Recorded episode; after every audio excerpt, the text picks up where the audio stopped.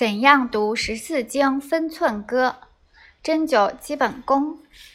谢希亮。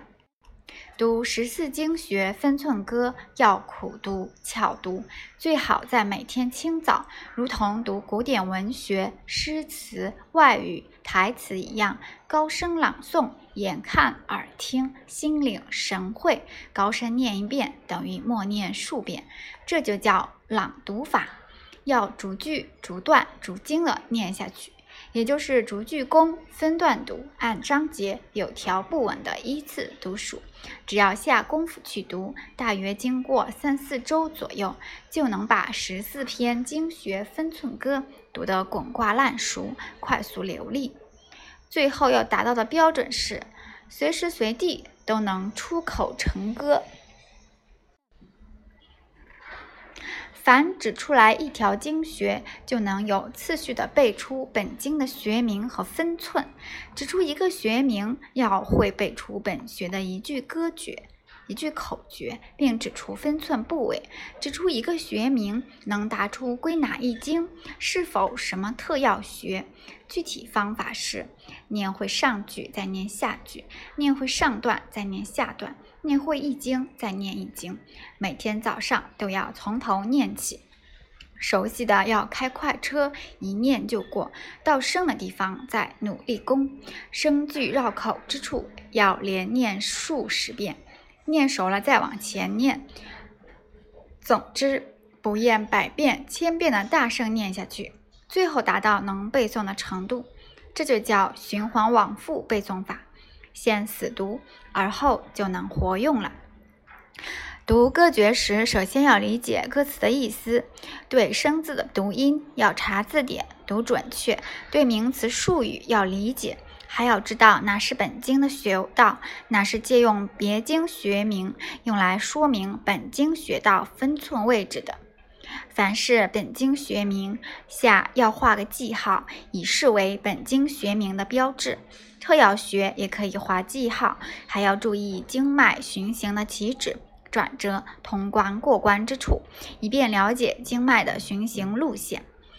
读完分寸歌，再通过实际划经点穴，就能掌握全身的主要经脉、穴名、部位、分寸了。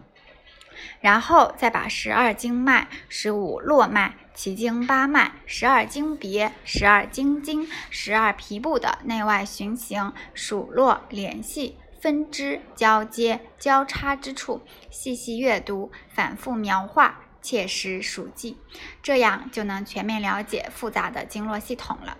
所以必须下一番苦功把它读熟，其次再读特要学、歌诀和治疗歌诀。这些歌诀都比较顺口，有的篇幅很短。有了十四经学分寸歌的基础，就很容易读、容易记了。读歌诀要持之以恒，朝思夕思，心诚口诵，功夫下到自然有成。即便读熟之后，也要不时的温习，反复吟。诵才能巩固。所谓歌诀不厌千遭读，熟读深思妙自知。读歌诀要付出辛勤劳动，才能练得过硬的功夫。要学白居易苦学立文，不遑倾息，口舌生疮，手肘成底的精神。要有头悬梁锥刺股的勇气。读歌诀也可以和练针结合起来，做到针不离手，口歌不离口。同时进行，节约时间，也可以将默读、默写和朗诵结合起来。默读便于思索，抄写可以加深理解，朗读有助记忆。世上无难事，只要肯登攀。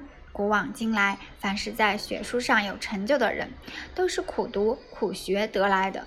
好逸恶劳，不动脑子，终将虚度年华，一事无成。须知书山有路勤为径，学海无涯苦作舟。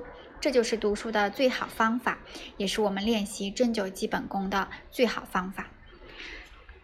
学习中医，其他各科也不例外，都需要熟读歌诀和主要经文，如脉诀、药性、汤头，属于初学者必读之歌诀。再进一步要读《内经》《难经》《伤寒》《金匮》等的重要条文，多多益善，量力选读，以经为要，以熟为贵。精读熟记之后，在临床应用时便知其要妙之处了。千万不能认为这是死读书而走捷径，取巧法，只求当时理解而不求熟记。这样一则记忆不能持久，二则临床应用时不知确切，便茫然无所措了。望学者留意身体力行，就能明辨巧拙，真正体会“书到用时方恨少，是非经过不知难”之意。